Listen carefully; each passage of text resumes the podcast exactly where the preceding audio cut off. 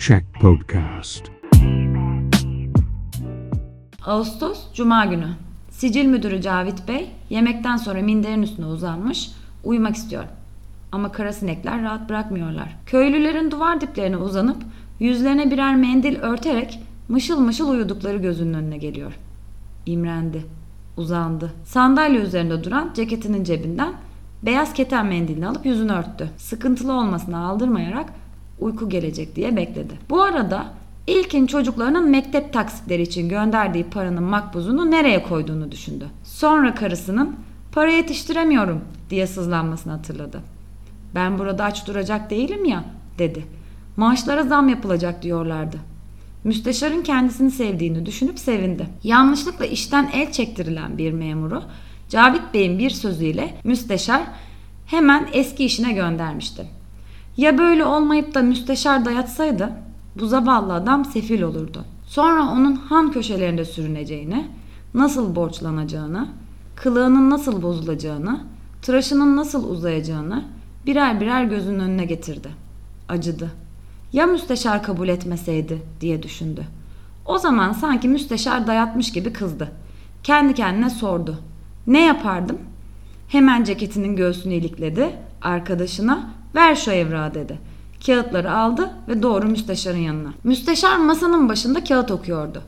Başını kaldırdı. Her gün sorduğu gibi hayrola müdür bey diye sordu.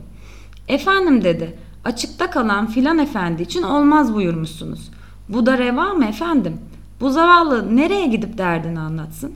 Bu bizim yanlışımız yüzünden işten el çektirilmiş. Kendisinin bir günahı var mı? Siz de çoluk çocuk sahibisiniz. İnsaf ediniz efendim. Müsteşar olmuş olmuştur diyor.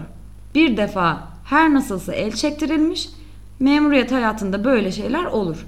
Kendine başka yerde iş arasın. Sicil müdürü bu haksızlığa karşı köpürüyor. Müsteşara diyor ki bu iş aksederse elbette bizim için iyi olmaz. O bu sözleri söylerken bütün kalem arkadaşları, bütün daire halkı da kapıdan dinliyor. Sicil müdürüne ateş basıyor. Bütün daire, bütün işitenler onun yiğitliğine, kaba dayılığına şaşırıp kalıyorlar. Çarşıdan pazara geçerken herkes arkasından gösteriyor. Müsteşar sicil müdürünün sözlerinden korkuyor. İmzasını bozup sözünü geri alıyor. Sicil müdürü kağıtlar elinde odadan çıkarken kapıdan dinleyenlerin aralıktan kendi odalarına kaçtıklarını görüyor. Aşağıya inip elindeki kağıtları muavinin önüne atıyor. Muavin müsteşarın silinmiş imzasını görünce ağzı açık kalıyor. Sicil müdürü muavinin şaşırdığını görünce beyaz keten mendilin altında tatlı tatlı güldü. Sonra işine yeniden tayin edilen memur haber alıyor. Gelip sicil müdürünün ayaklarına kapanıyor. Bu iş her yerde duyuluyor. Karısının kulağına kadar gidiyor. Kadından bir mektup. Orada bu kadar işler yapıyorsun da bize para göndermiyorsun. Artık kızıyor. Bu kadar da olmaz. Hemen o da bir mektup döşeniyor. Aradan biraz zaman geçince bilmem nerenin ikinci müntehiplerinden bir mektup. Mebus seçeceğiz. Kabul buyurunuz. Mazbatası meclisten geçince bir gün daireye geliyor. Bütün arkadaşlar tebrik ediyorlar. Müsteşar oda kapısında karşılıyor. Pantolonunun arka cebinden altın tabakasını çıkarıp cigara veriyor. Meclise girince ilk iş memur maaşlarının artırılmasına dair bir teklif. Sicil müdürü terden, heyecandan boğulacaktı. Mendili yüzünden çekip fırladı. Yüzü kızarmış, gözleri dönmüş, saçları dikilmiş, köşeye oturdu. Bu mendil altında nasıl uyunur diye düşündü. Sonra da tekmesiyle odanın döşemesini teperek "Meryem, bir kahve pişir." diye hizmetçisine bağırdı.